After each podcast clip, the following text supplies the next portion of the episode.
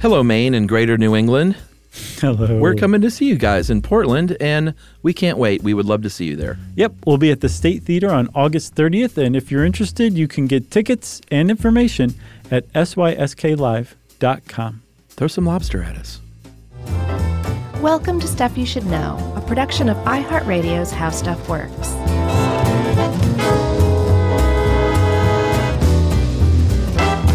Hey, and welcome to the podcast. I'm Josh Clark. There's Charles W. Chuck Bryant. There's Jerry over there, and uh, Wowie Zowie. Pavement's best record. I think um, no, no. Hold on, no. It's not Wowie Zowie. It's um, it's not Crooked Rain. Crooked Rain. Mm, Crooked What's Rain, the Crooked one Rain. between them? With Summer Babe. Oh no, that was the first one. That's uh, slanted and enchanted. Okay, that was their first album. Mm-hmm. God, what a classic, man! Yeah. I think that's their best one. Is it not? Well, Crooked Rain gets cited a lot of times as sort of the peak pavement. Uh, slanted is for fans of like the early sloppy days, lo-fi, which we both love. Sure. Uh, I like Wowie Zowie because it was so strange and weird. I haven't heard that one very much. It's great. Okay, They're all, they're all great. I like them even right down to the last one. that's good. The the weird um, polka Hmm. experimental album that they came out with. They're playing. Uh, they announced they're playing uh, another couple of reunion shows at a festival in Portugal. Wow. And I, you know, uh, we're in touch with Mr. Bob Nastanovich, Mm-hmm. and I texted him. Yeah. And it's like, do I have to go to Portugal?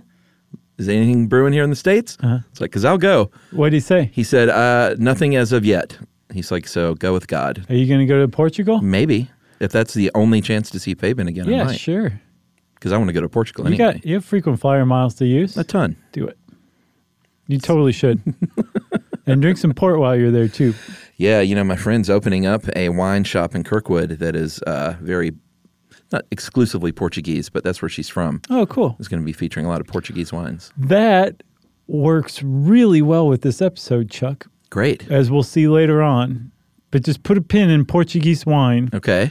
and for later. All right. So you started off by saying the words wowie zowie. because we're talking about peyote, which Mm-hmm. is an hallucinogen. That's right. but um, it's a it's from what I've seen one of the oldest hallucinogens. People were eating mushrooms all over Europe, North, Central, Western Europe for a very long time. Sometimes accidentally, which is hysterical. But people have been eating peyote for a really, really long time too, as we'll see. Yeah. Thousands and thousands of years. And uh, as a result, it's got a pretty interesting little history to it, both ancient and modern. Yeah. and really all it comes down to is it's a spineless cactus that has a very bitter taste Hey, that's not nice. that um, never Spineless stands up for cactus. itself. Um, but it is a spineless cactus, Uh-huh. which means, well, if it's a spineless cactus, that means that desert animals probably love to eat it. They don't because it has a really bitter taste, and that bitter taste is an alkaloid called mescaline. Right. And that it's a sign, it's what- nature's sign saying, don't eat me. Right. But just so happens that if we humans eat that particular alkaloid, we say things like wowie zowie. That's right. Right. So, uh, yeah, let's go.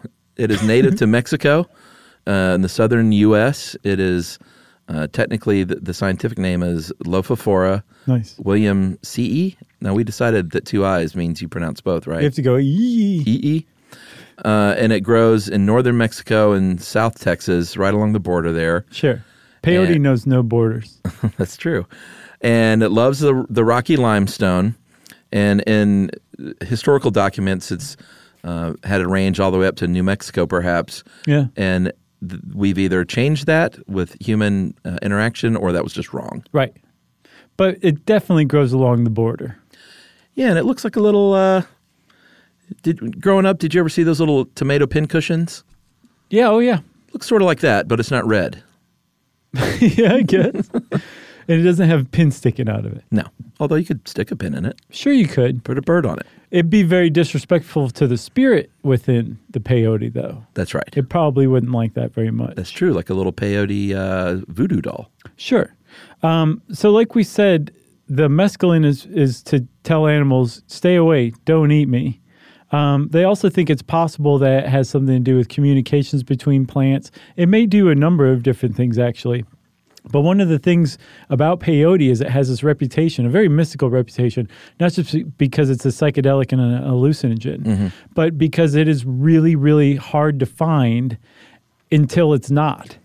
It's got this reputation where you'll be looking all over for peyote. It grows in the rocky soil, and typically it'll grow under like a creosote bush or a mesquite tree or something like that. Yeah, nurse plant. Right. Um, but Which I you love can that have term. looked. You can have looked all over underneath Right. the creosote tree or whatever, and you walk away, and then you're like, "Ah, I'll just go back and look again, and there it is, just staring you right in the face. Trip over a rock and you land on it. Right. There's the peyote. So it's got this kind of neat little uh, um, reputation for for hiding, it playing hide and go seek with you, and then it's like, okay, all right, go ahead and eat me and trip, trip.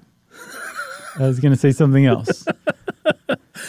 Uh, like I said, is not red. Um, they can be uh, brighter green, but uh, they can also look sort of bluish, Yeah, which like is interesting. that nice like steel blue green. Yeah. it's a pretty color. It is, um, and they grow in usually in clusters with multiple plants, but sometimes you can find them individually. And they, uh, I think they're very pretty. They have little pink, white, and yellow flowers. Mm-hmm.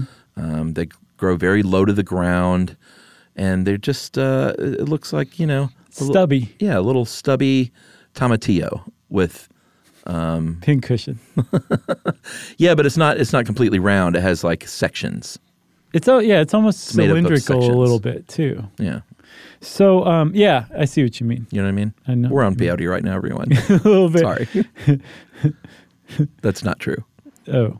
Um, so w- this plant in particular has a, a weird history of getting confused with other plants because some of the other plants that go around it are also um, consumed by some of the uh, indigenous tribes in the area and have been.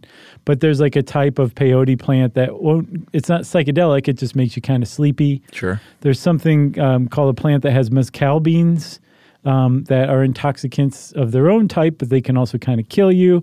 Uh, there was a while there where uh, peyote um, was called both uh, Laphophoria, Laphophora williamsi and Anhelonium lewinii. Right, both have two eyes on the end, and then somebody's like, "No, it's the same plant." So there's a lot of confusing horticultural history uh, associated with I wonder why. with peyote. Am I right? It was playing tricks, is what it was. So there is a, uh, you know, people have used it not only for um, religious purposes, although that's a large part of it, which we'll get to in depth, but it does have some antimicrobial properties. Uh, I've seen that for in really low doses, that um, certain tribes have used it for indigestion, uh, to treat wounds, uh, to give them energy, To work on a computer for days on end. cure hangovers, uh, and like anything psychedelic, you could um, technically you can use it to help treat mental illness, right. but they don't study that stuff in the United States. So again, it's always very hard to think about any sort of ecstasy or magic mushrooms or anything uh, without studying, like clinical studies. Well, they and they did study it for a while. Um, mescaline, which they isolated it from peyote, was used like LSD was in the 50s until LSD came along. Right. And they used it because they thought that maybe you could glean uh, information about the root cause of schizophrenia Mm-hmm. by giving mescaline to people with schizophrenia. But they found out it was too unreliable. People's Right. experiences were too different yeah. um, and there was no kind of um, structure that that the individual followed. And plus, they found out people with schizophrenia could tell the difference between their delusions and delusions brought on by mescaline, which is pretty interesting. Oh wow. Yeah, And when was that? In the fifties, I guess. pre fifties because LSD came along in the fifties, so Okay. thirties, forties. Wow. Yeah, So when you harvest peyote, um, you cut off that stem really close to the ground, and they're known as buttons. They look like, uh, I guess I've described them as pincushions, but they look like little buttons. it makes sense to call them buttons. yeah, and Ed here, Ed wrote this article, The Grabster. He said a, a typical trip is four to six buttons, and I thought that seemed like a lot of peyote because I'd seen photos of some buttons that were like as large as the palm of your hand, and I'm trying to imagine eating eight things that big. Period, eight tomatoes that large. That's a lot of tomatoes. Uh, but then I looked at other pictures, and I guess those were like just super big Sure. peyote buttons, and most of them were a couple of inches in circumference. You were know? they that big? I thought they were more like the size of a quarter or something like that. I, I think between a quarter and like a silver dollar, maybe. or a shilling for our friends in the UK. Is that a pence? Is that a quid? How does that all work? A shilling. Oh man, we're gonna get emails about Oh, uh, that's okay. this. A shilling is like twenty pence, I think. Are you, you going on record? Yes. Okay. uh, but four to six buttons. Um, that, like you said, it's really bitter, so a lot of times people won't want to eat it. Um, there are all different kinds of ways you can make the tea with it, and we're not giving you a how-to, Right. but um, It's as simple as that. this is how people take peyote. Sometimes they'll grind into a powder and snort it, or Yeah. put it into a pill. I saw that you can smoke it too when it's dried and powdered. Oh yeah, I've never heard of that before, but I ran across it. But uh, here's the thing: if if you're down south of the border and you're out hunting for peyote, uh, and if this is something you want to do, more power to you. But Mm-hmm. be respectful of the plant. Don't go digging it out with a shovel by the No, roots because you're right. going to kill the plant. Yeah, that's uh, extremely disrespectful to a peyote plant, especially in, in the tradition of like um, groups, indigenous tribes that take peyote for Yeah. ritual purposes. You do not kill the plant. You don't cut off the peyote button so um, low that the roots can't regenerate. Right. And you don't dig the plant out. Yet, despite that, people do it all the time. Sure. And then that combined with feral pigs who like to eat it and trip. Do they really trip? I don't know. They definitely like to eat peyote, so probably. Um, those two combined have really kind of put a hurting on peyote Mm-hmm. um, and its range. So people who are like conscious of this stuff say, well, you can also get mescaline out of what's called the San Pedro cactus, which grows up in the Andes, and that's not threatened or vulnerable in any go way. get it there. Yeah, just go go down to Peru. Don't stop in Mexico. Keep going south. Uh, should we take a break? Let's take a break, Charles. All right, let's take a break, and we're going to talk a little bit about that mescaline right after this. Stuff you should know. Josh and Chuck. Stuff you should know.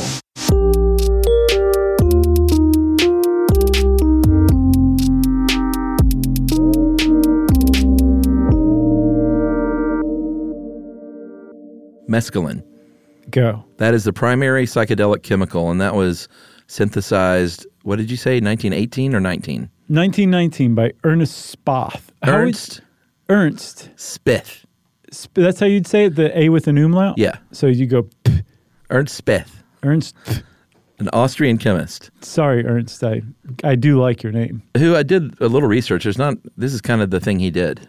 That's big enough, don't you think? Sure. The guy isolated mescaline for Pete's sake. Oh, no, no, no. I'm not knocking it. I was just, uh, I thought it was going to be like, and you know what else he did? Right. And this is kind of what he did. He's known for that. Right. Like uh, Joseph Priestley, who was like, I discovered nitrous oxide and I also discovered 10 other things. And started on Beverly Hills 90210. Yeah. Have you ever seen my shirt? It's the Judas Priest logo, but it says Jason Priestley. it's, pretty, it's pretty great.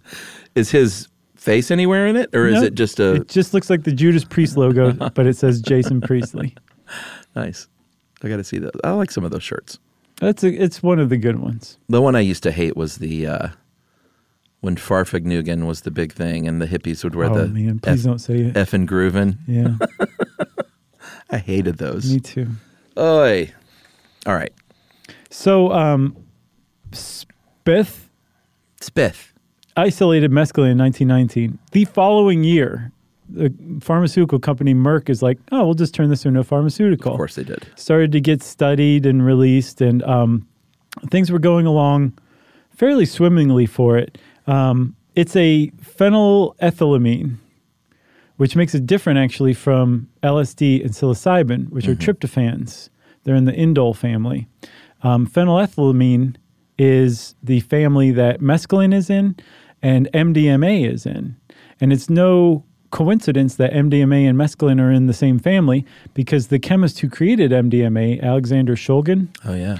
he was inspired to create something like mescaline from a mescaline trip he went on. Uh, imagine being like, oh, I really like that psychedelic I just took. Let me tinker around and make my own version of it. And he created MDMA as a result, Wow. as kind of an homage to mescaline. He created MDMA and 2CB. Huh. Yeah. Well, um, what what mescaline does, it binds to the serotonin receptors in your brain, and just like um, uh, LSD or magic mushrooms and stuff, it's going to cause a sense of loss of the self or ego. And h- ayahuasca, we did one on that too, right? Mm-hmm. Yeah. And the interesting thing is, is Ed describes a cross tolerance with other psychedelics. So, in other words, if you take a bunch of mescaline, uh, it will build up a tolerance for LSD. Let's say, Right. Which is, yeah, I guess it hits those same receptors. yeah, I guess so. Which is, I guess, a problem if you take a ton of LSD. but, but, I have a friend from college. I won't name him, but one of the funniest quotes uh, he has about the old days is, "I've definitely forgotten I've taken acid and taken more acid." that is, that's a t shirt right there, Yeah, too. that's deep. That's a 80s dead t shirt. It is. Effing grooving. Remember that? Yeah, I remember. Yeah. Did Um, you have one? No. Okay. No, no. no, mine said funk and grooving. so um, when peyote binds to those serotonin receptors, Uh-huh. some of the cells that it binds to are responsible for something called nausea. Oh, sure. And one of the hallmarks of a peyote trip is you um, very typically feel nauseous and vomit for a couple of hours sometimes leading up to the trip. And it's really slow to cross the blood brain barrier. So it takes hours to, to come on. Oh, really? yeah Okay. but it also has a real slow burn, a long burn to it. Right. So compared to other trips, it's actually a very long lasting trip, sometimes 12 hours, as opposed to, say, six, eight hours for LSD or mushrooms or something. Right. 12 hours is the trip you're going to be on on peyote. It's also like really well known for being extremely visual Mm-hmm. and having some interesting like body feelings to it too. Oh, yeah. Yeah, like you can feel nauseous, you can feel euphoric, Mm-hmm. you can feel euphoric and nauseous, but you're gonna feel it in your body as well as have a lot of like really trippy visuals. I think didn't didn't they take peyote in the Doors movie Yeah, and that's a really and good. he vomited? I think right. Yeah. Or uh, Meg Ryan did. that's where the whole lizard king thing came from because I think they took peyote in the desert, but it's also related to peyote in a different way too, isn't it? The Doors. Uh, right, because Aldous Huxley wrote Doors of Perception. Mm-hmm. He was a big mescaline guy, wasn't he? That uh, that book was about his first mescaline trip. Right, and that's where the Doors got their name. Yeah. And then Jim Morrison went on to write a bunch of bad poetry.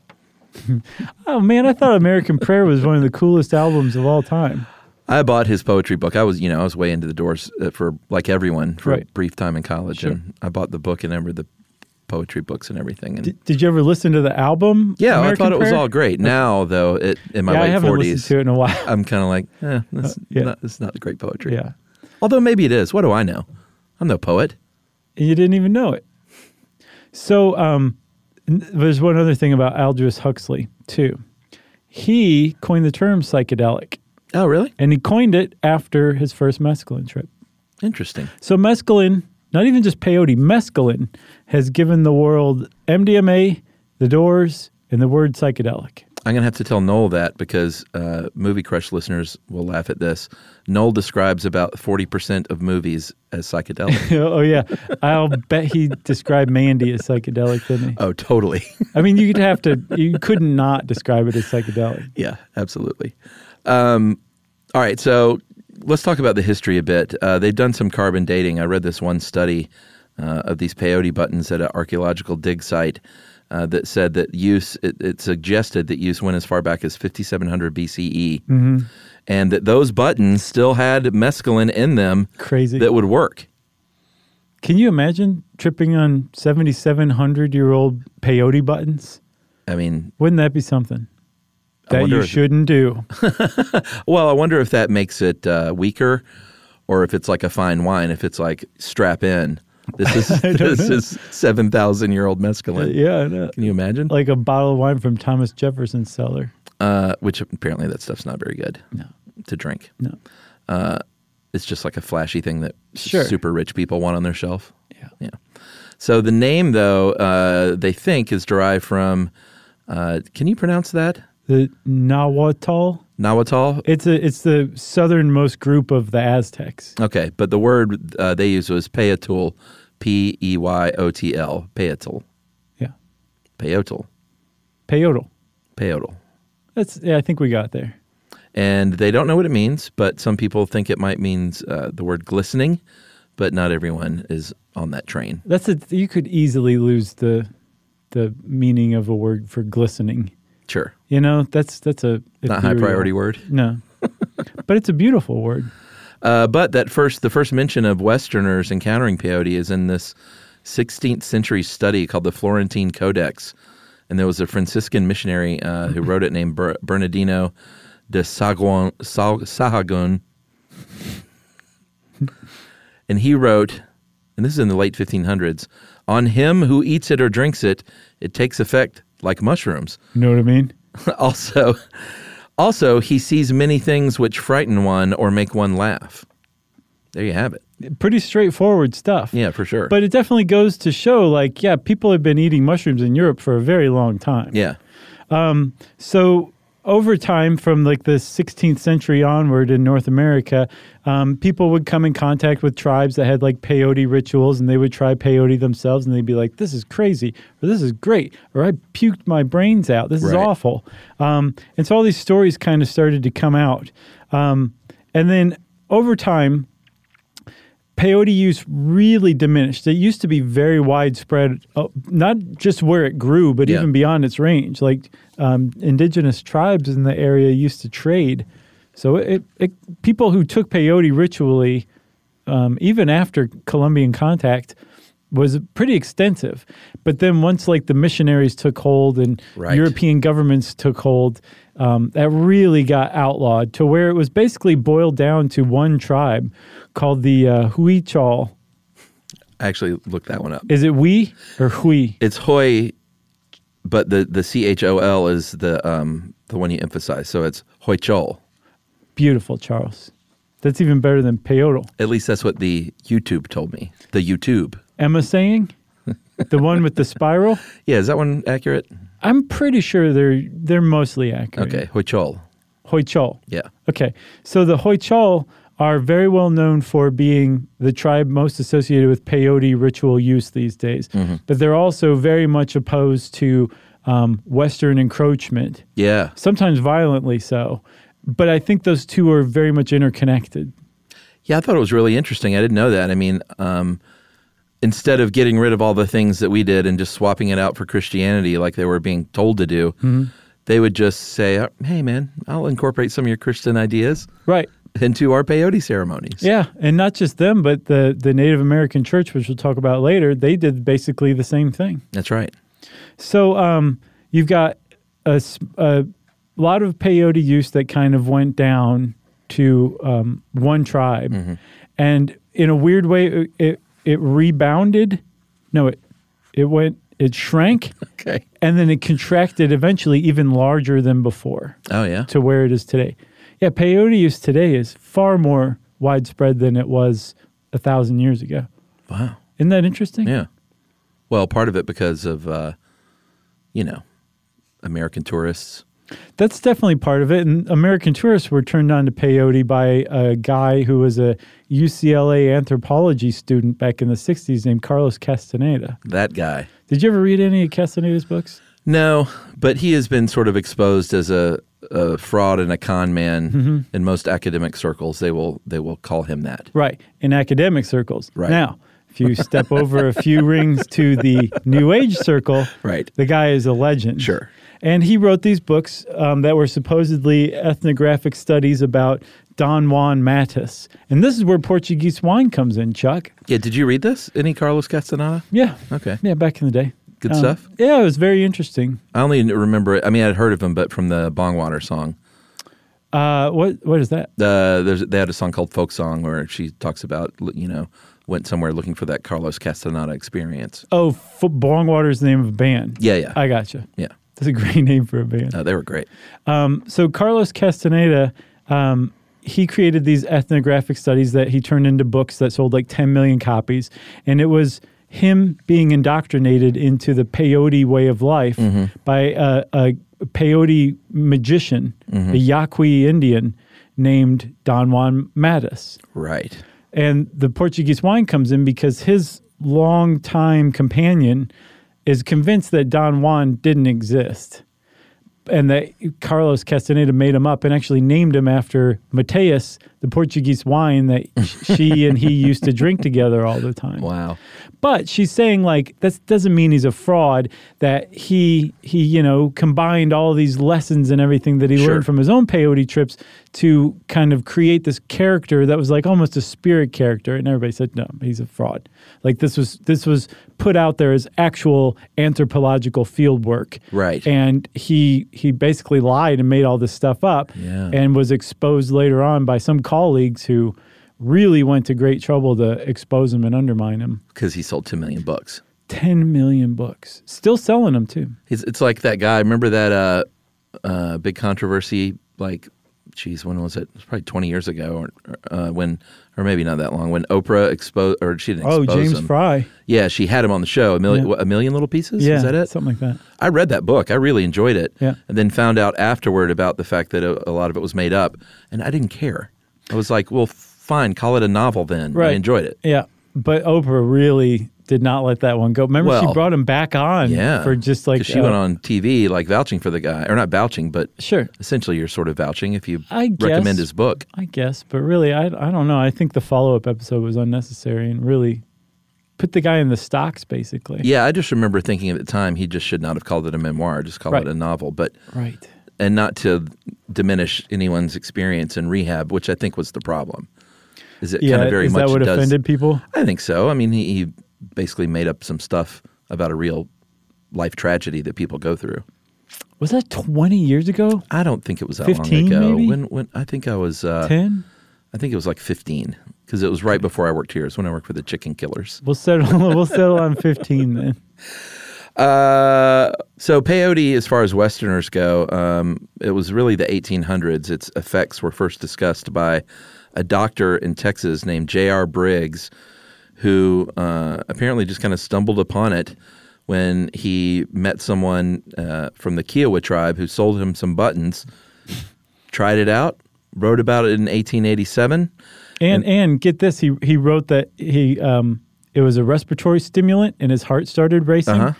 And within a year, the company Park Davis from Detroit Uh-huh. had a peyote tincture out that they said will replace the addicting cocaine for a respiratory stimulant. And it was mescaline. Yeah, mescaline s- tincture. You just drop some mescaline. Well, it used to be the Wild West, didn't it? Yeah, but this was Detroit. Well, it's mid- the Wild Midwest. I've got one more story about this too. All right. Park Davis out of Detroit. Aleister Crowley, I don't know how he found out that they had this mescaline tincture, but he shows up at their door in Detroit. You know, Aleister Crowley, the occultist. Sure, he shows up and knocks on the door with his scepter. And he goes, I hear that you have some peyote tincture. Do you mind whipping me up a special batch? And they did. And he said it was like the best peyote tincture he's ever had. Really? Yeah. Out of all the peyote tinctures, I guess he'd had a lot of them. I believe it. He wrote a book called like The Diary of a Mad Drug Fiend or something like that. So, I mean, he knew what he was talking about. yeah, I bet that's a good read. But the chemists at a pharmaceutical company whipped up a special batch of peyote tincture for him because he showed up on their doorstep. I wonder if he goes by the lab and he's like, guys, this is for Aleister Crowley. Just uh, put a Don't little, make eye contact. yeah, a little extra mustard in this one.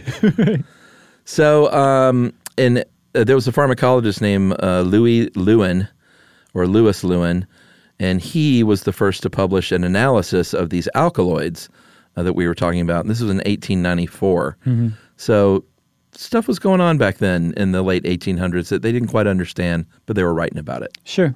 There's also an article from the Aspen Times in I think 1896 that it's just a newspaper article about some like white pioneer types who found some peyote buttons from running into an indigenous tribe and took them and In were like- Aspen, Colorado, yeah, and they were where like, Hunter S. this is great. Thompson eventually would settle. Exactly. That's pretty funny. This is prescient. All right, let's take another break here and we'll talk about the Native American church right after this. Stuff you should know. Josh and Chuck. Stuff you should know.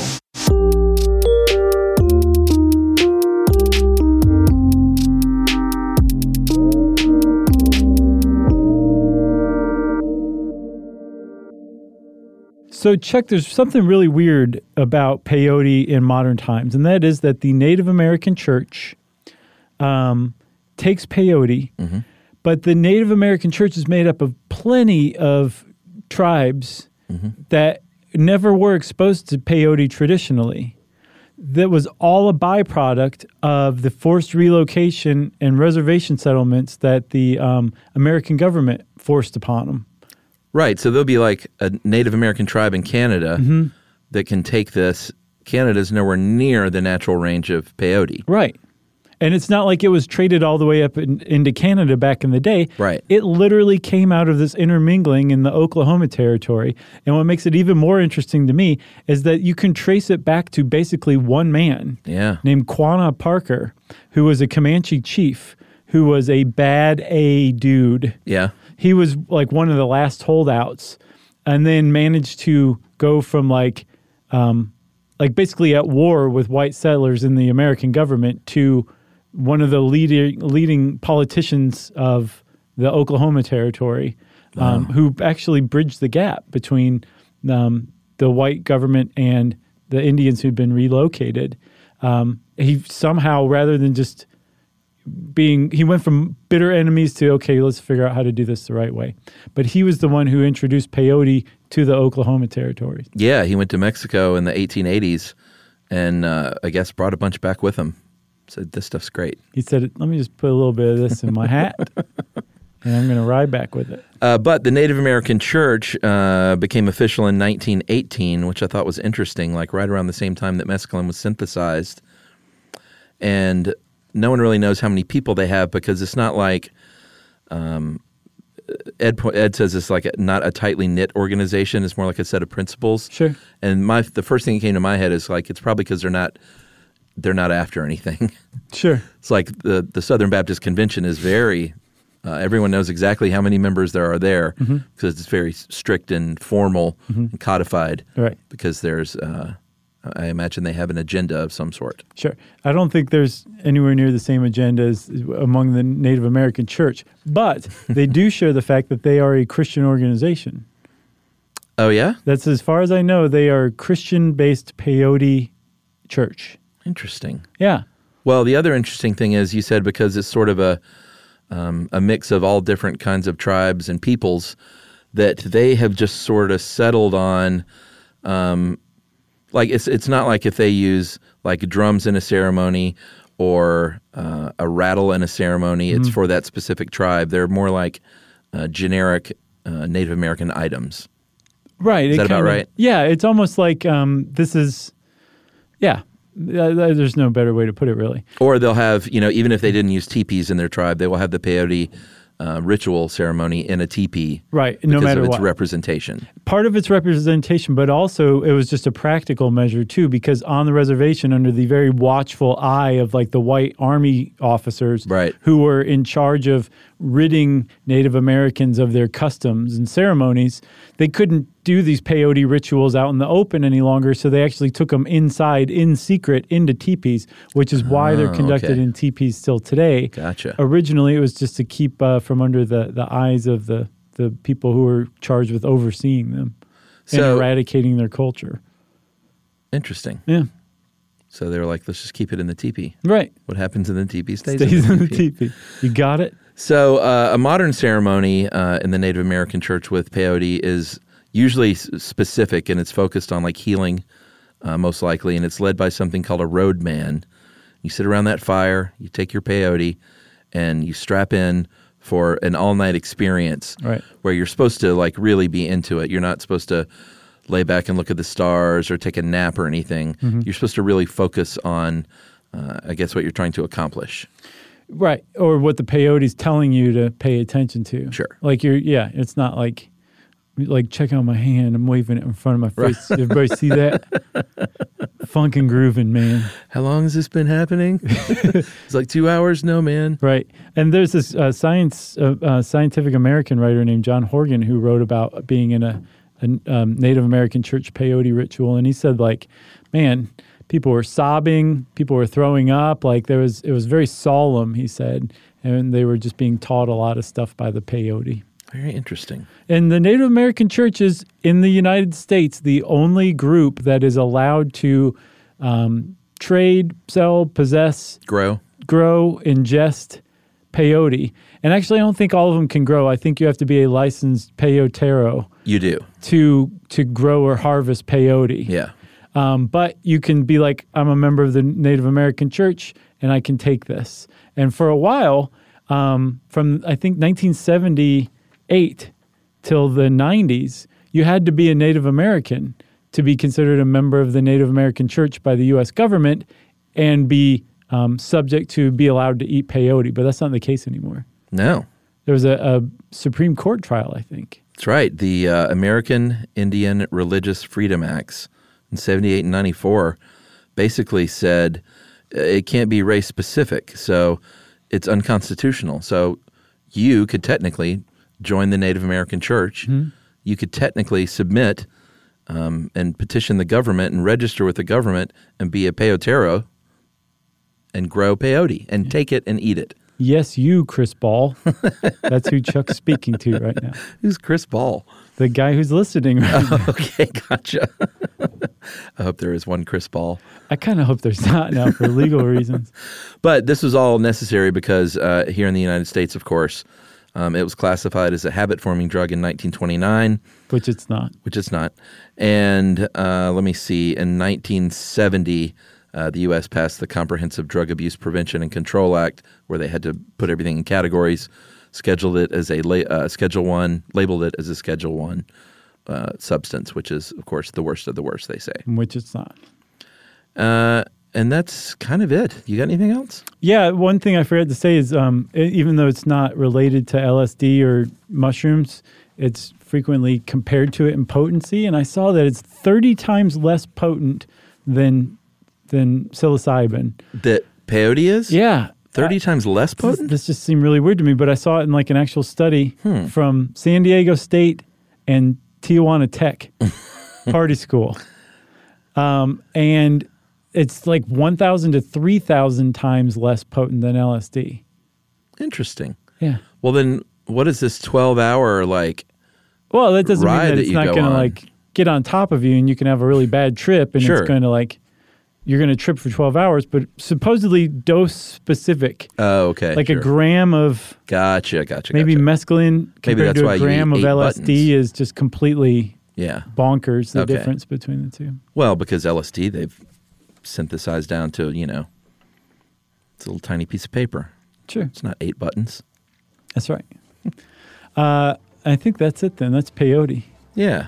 Okay. Well, if you want to know more about peyote, go read some Carlos Castaneda books. And since I said that, it's time for listener mail. Uh, this is on eyewitness testimony. Hey guys, uh, I thought I'd chip in a little bit about my own personal experience. So I've been living and working in Japan for the last 15 years. I've noticed I'm perfectly capable of identifying Japanese. As a matter of fact, I can sometimes recognize and pick out students that I taught many years ago on the train or at the mall with relative ease. I live and work in the uh, Kansai area, which is a little smaller than New York City in terms of population, so I see a lot of people. Uh, meanwhile, back in the States, uh, during the holidays one time, I was shopping with my family, spotted my mom from across the store, and uh, walked over to her. When I got closer, it wasn't my mom. What? It was another woman that looked about the same uh, age and height. And he wrote back after I told him I was going to read it and said, you know, just wanted to point out I'm a, just a white dude. Just a white dude. right. Uh, and he said, So I think it's not that we are somehow magically better at identifying our own race, but are just better at identifying the kind of people that we are usually surrounded by, Oh, that's a good. which point. is usually our own race. good point. That, very good point. What's this guy's name? Chris Ball. No. He said, I thought Oh, you might find that interesting. Anyway, if you're ever in Japan again, Josh, let me know. Sure. Chris. And uh, just one small question for you: Did you ever take the jangwi- uh, the janguage, the Japanese language proficiency test, which I think they call the janglage test for short? Did I ever take it? No. Yes. Had I, I would have failed spectacularly. It's one of the great shames of my life that uh, after all these years and being married to a woman of Japanese ancestry, I, I speak very little Japanese. All right. Well, he says I've just gotten done writing a book for the first level. and I'd love to send it to you. Oh, yeah, please. and Chris that is uh, from Clayton McKnight. Clayton. And he said, P.S. One of the textbooks I use in class has a hippie character in it named Rob. No. That's what he said. Wow. Yeah, I would love to have that book because I would like to learn Japanese. Yeah, Clayton. Thanks, Clayton. I've been to Kansai too before. They have a beautiful airport there that was designed by Renzo Piano. Nice. It's, it's worth even just looking up pictures of. It's that nice. Did you ever stay in that TWA hotel in New York? No. No. Have you? No, but I, I saw it in, an, in a magazine article. And I thought it looked pretty cool. Yeah, it does look cool. I haven't been to New York for a while. Yeah, the problem is staying out of the airport. Yeah, JFK. I mean, I guess if you're just like staying there overnight for a connecting flight, that'd work. Yeah, why not? Let's do it. All right. Uh, if you want to get in touch with us like Clayton did and um, offer us a language book or anything, or just to say hi, you can go on to stuffyoushouldknow.com and check out our social links there. And you can send us an email to stuffpodcast at iheartradio.com. Stuff You Should Know is a production of iHeartRadio's How Stuff Works. For more podcasts from iHeartRadio, visit the iHeartRadio app, Apple Podcasts, or wherever you listen to your favorite shows.